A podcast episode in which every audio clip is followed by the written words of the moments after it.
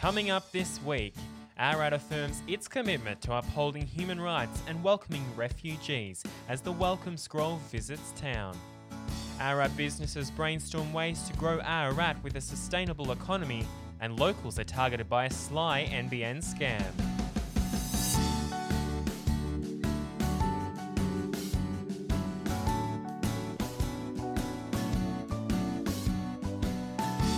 Listening to Ararat's latest with local journalist Jack Ward.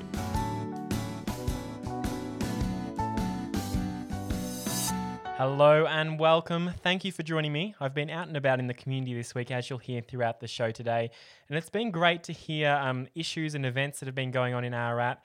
And especially on Thursday night, an event was held at the Leopold Hotel for local businesses and employers to discuss the current council strategic plan and what needs to be done to strengthen and grow our local economy. That story is coming up a little later in the show and look forward to it. It's interesting to hear the, the thoughts of our community. Also, the annual Farm to Pub at Willaura is being held this weekend, and overseas scammers have been targeting locals, pretending they're from the NBN, Details are ahead on how you can stay safe. But first, the Welcome Scroll visited Ararat on Wednesday for the first time, bringing together community members to acknowledge the importance of welcoming refugees into our Refugee Welcome Zone Council. Ex Mayor Paul Hooper signed the seven metre long document in 2015, but Wednesday was the first time it had physically been within our community. Jan Govett, the coordinator of the Welcome Scroll, spoke with me about how her passion for the issue arose. There were stories in the newspaper, oh, probably 10 or 12 years ago, about boat people and being locked up, mandatory detention. And I thought if these people weren't coloured, if they were white like me, they wouldn't be locked up. We'd have them in spare bedrooms, we'd be taking them to the doctor, we'd be giving them cups of tea and saying, let's find you a job, let's find you a house. So I thought this is a racial issue, and that's what got me involved. So I wrote a letter to the local paper, and somebody rang me, saw the letter, and rang me and said, Do you know there's a group called Rural Australians for Refugees? And I said, Never heard of them. and she took me to the first meeting, and I've been involved ever since. Yeah. By signing the scroll, the Ararat Rural City Council is affirming its commitment to upholding human rights, demonstrating compassion, and enhancing cultural and religious diversity within our community. It means that they are aware of this situation in their community. Um, it's about leadership in the communities, and, and not leadership in a negative sense, but leadership in a positive way. So I suppose it's a demonstration of that.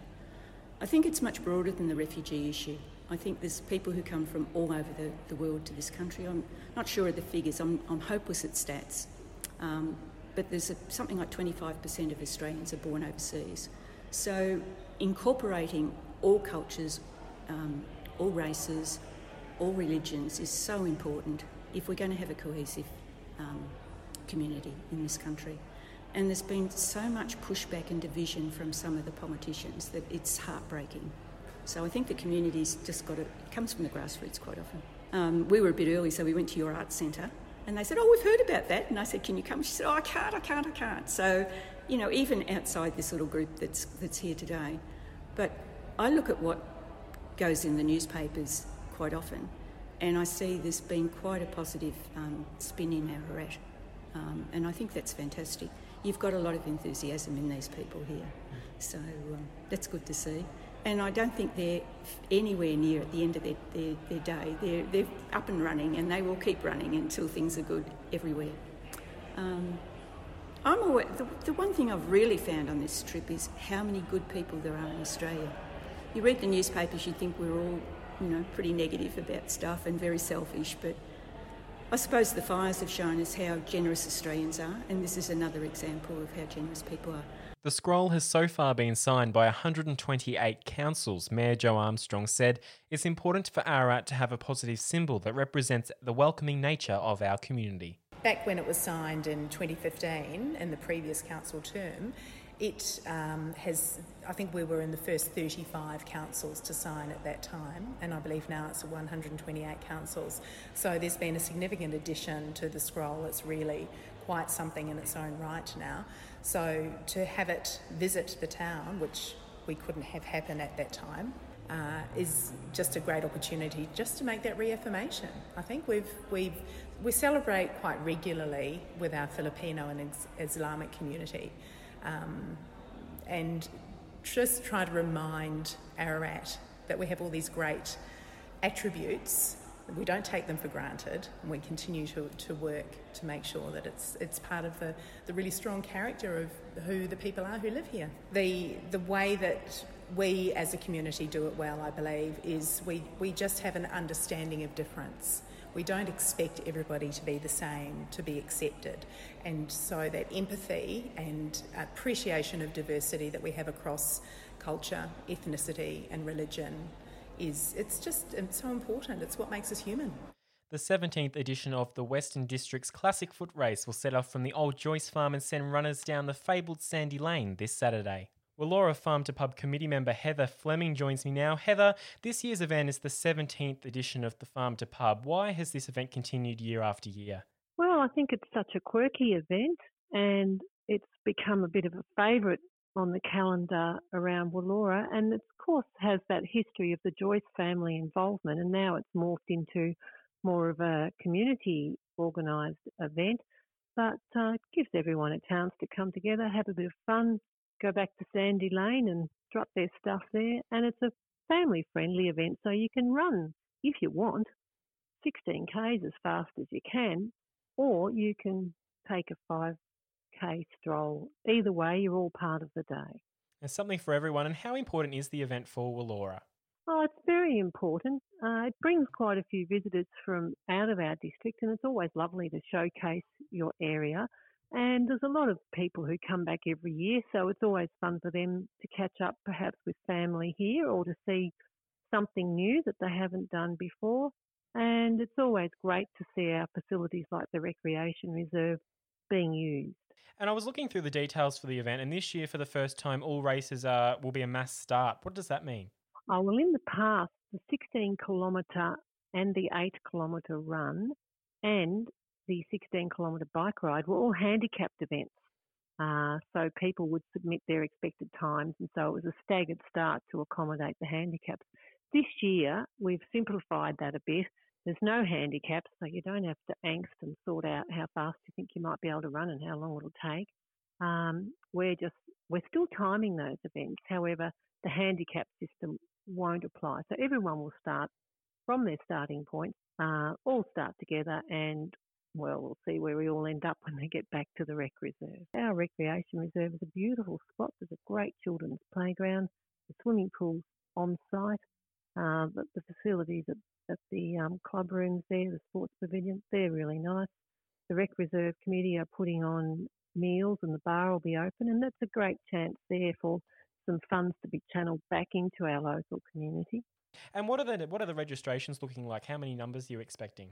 Uh, we had 51 this afternoon had booked online, and there's also opportunities to register on the day. You know, you can just walk up and register. So we expect about that same number, or maybe more, depends on the weather. People can register on the day at 3:30 p.m. at the Willaura Recreation Reserve, with all funds raised going to Beyond Blue and the Gippsland Bushfire Appeal. The Greater Ararat Business Network is holding its first event of the year this week after launching towards the end of last year. Greater Ararat Business Network President and RSL Manager Maria Whitford joins me now. Maria, how are you? Very well, and yourself, Jack? Yeah, I'm well, thank you. Now, the first Business After Dark event is being held next Thursday. What's the event all about? So, it's about um, businesses showcasing their business. So, we've offered it to all our members, and they can pick one up at any time during the year. So, we're hoping to hold one a month. Um, and it's an opportunity for them to get all the members of the business of the Great Ararat Business Network together, showcase their business, and um, let us know what they're all about. And the uh, the Acacia Caravan Park owners are speaking at this event. Is that right? Yeah, yeah. So it's really exciting. Matt and Kayleen are, are great operators, and they put their hand up first to have it. Um, I think while the weather's good too, uh, while they can have us outside. So they're on for next week, and um, we're hoping we'll get a good turnout. And they're great operators and do a great job out there. I think they've done so much work for the caravan park. It's now time to showcase it. Great. And I, while I've got you on the on the phone, I just the council's holding an information session tonight, getting feedback from businesses and owners about a council-led study that's looking at the changes that are going to be happening in our community in the coming years. Um, and the planned bypass is, of course, at the back of everyone's mind. What do you think needs to be done to ensure our economy and tourism industry stays strong during that time? Yeah, so the planned bypass is a really interesting one. I think first and foremost, there needs to be a really robust study around um, what other jurisdictions have, what the impact's been on other jurisdictions that have had a bypass past them, if you like. And I think I think you'll find that there's been some jurisdictions that have quite uh, have done okay from it, and um, maybe there's been some others that haven't. So I think that's a really important starting point to see in, a, in, in an area like ours what would be a um, the impact of a bypass passing Ararat or Beaufort directly, and how will that and how will that be long how will that affect us long term? So I think that's the starting point. Mm. And as a business, is this something that the RSL is thinking about and planning for? Uh, yeah, look again. Um, we don't we, until there's a study done. We're not we're not kind of focusing on the bypass. Mm. Um, have you got some, have you got some year? Is, has there been any planning year? When is it happening? You know all that stuff. So there's a lot of chatter about bypass, but I think until we understand when it's actually going to bypass us, what the effects are going to be for our whole jurisdiction. Um, is it going to be a positive thing? And if it is, how do we how do we um, capitalise on that?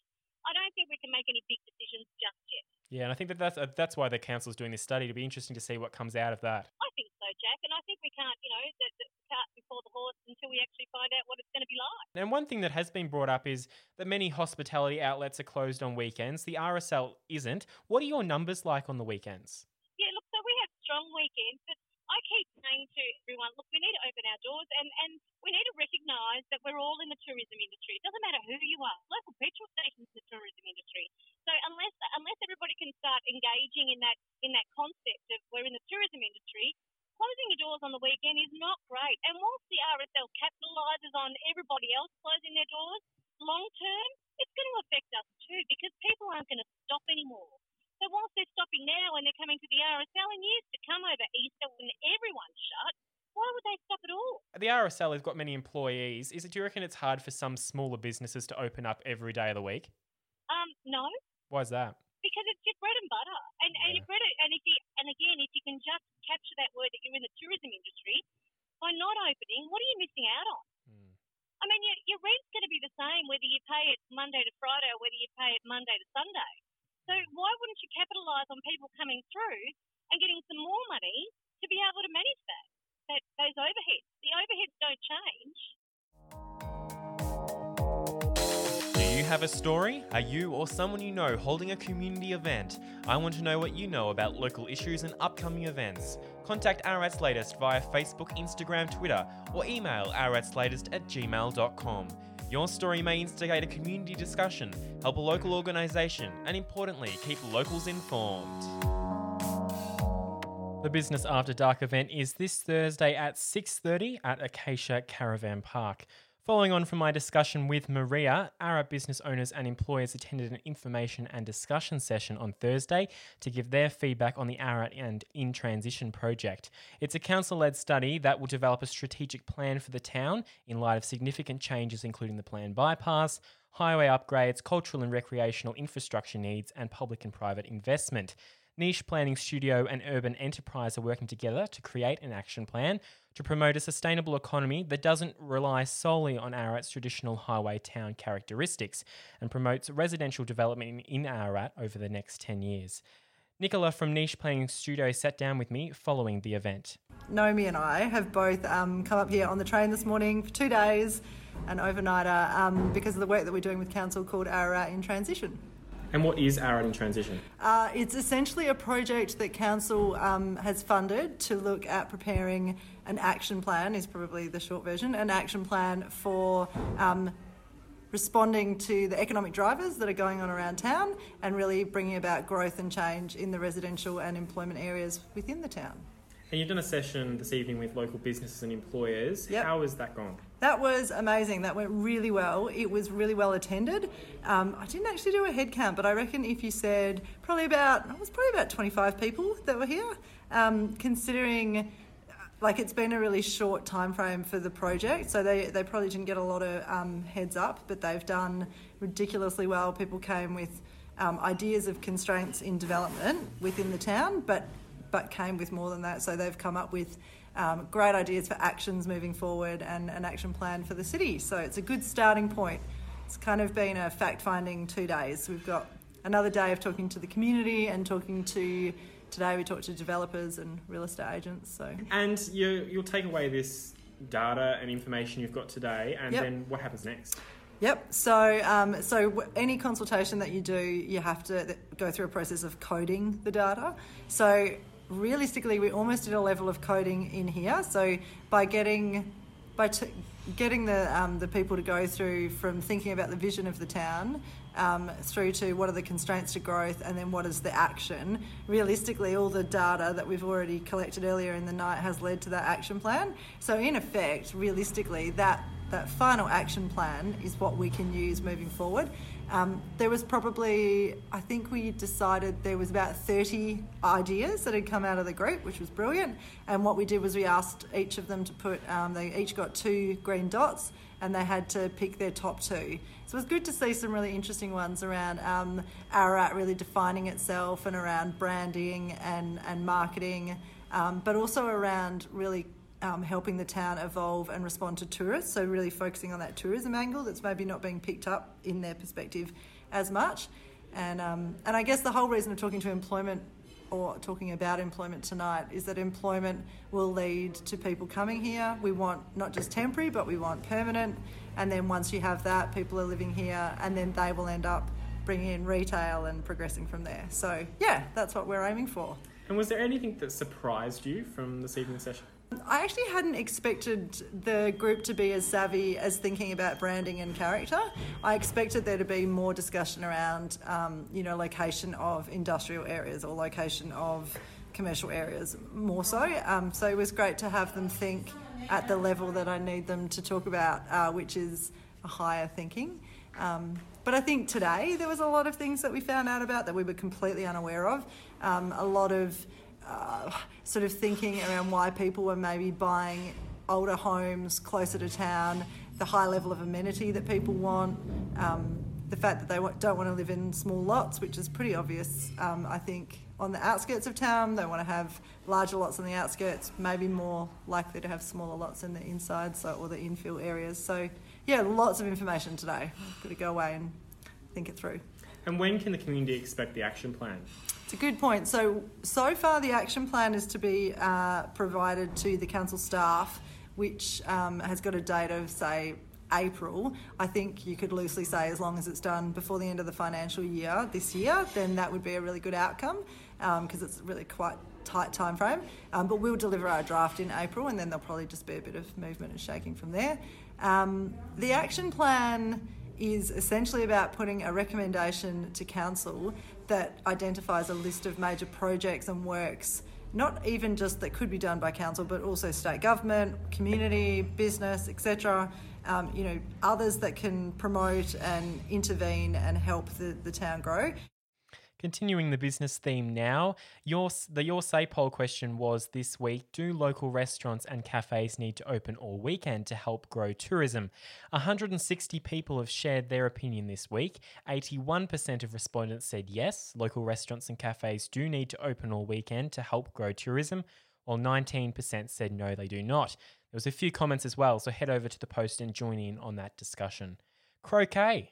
Have you ever contemplated playing it? Well, the Ararat Alexandra Croquet Club held a social day on Saturday with 28 players taking part.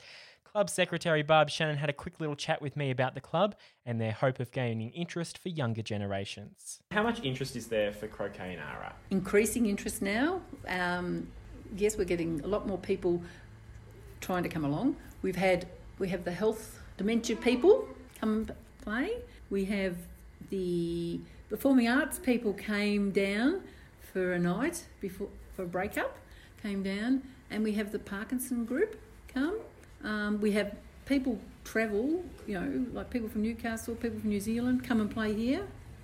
So it it is growing, and the more we publicise, the the more we're going to get. But it's we've our club's grown from about seven to seventeen now in twelve months.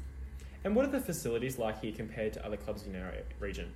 Our facilities are pretty good. The very small compared, but we're in the heart of the town.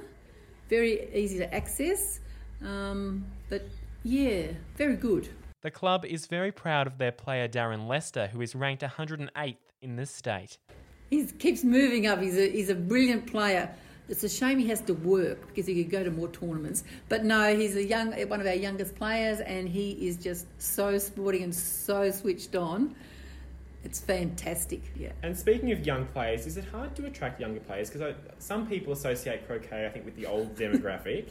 Is it hard to attract younger people? Um, it used to be, but we now have the schools. It's part of a curriculum at Year 10 Phys Ed. Uh, so we have Marian College that come uh, for four weeks and the Year 10s play. We also have the primary schools come. Some of those will come to, for team playing so the more people know about it, the younger. And we're trying to develop an under 21 team um, because that's becoming national now. Just before I preview upcoming events this week, I wanted to share an important message. Scammers have been targeting locals this week, pretending they're from the NBN. They're attempting to get people to download an app onto their iPad or computer that allows them remote access to your device. They then have been asking people to log on to their bank account details um, using fabricated stories to scare people, as scammers usually do. The Telstra store here in Ararat had around 10 reports of the scam in one day, and one lady was sworn at by a scammer on the phone when she, real- when she realised what was going on. And I, acting Sergeant Ash told me this week that scammers are targeting the elderly into believing that they are from a legitimate company uh, and they coax all of their personal information out of them, which they then use for a variety of purposes, such as identity fraud and theft from online bank accounts. So, if you have an elderly member in your family, please, or anyone you know that might be at risk, please have a discussion with them and strongly advise them to never give personal information out over the phone. It's such an important message. And remember to report scams to local police or by visiting police.vic.gov.au forward slash fraud. That wraps up today's show. Thank you very much for joining me. You can always catch up on your favorite podcasting app, on such as Apple Podcasts and Spotify. I'll see you next week live from the Ararat Town Hall as the Resilience Project visits town. So please don't forget to book your tickets. This was Ararat's latest.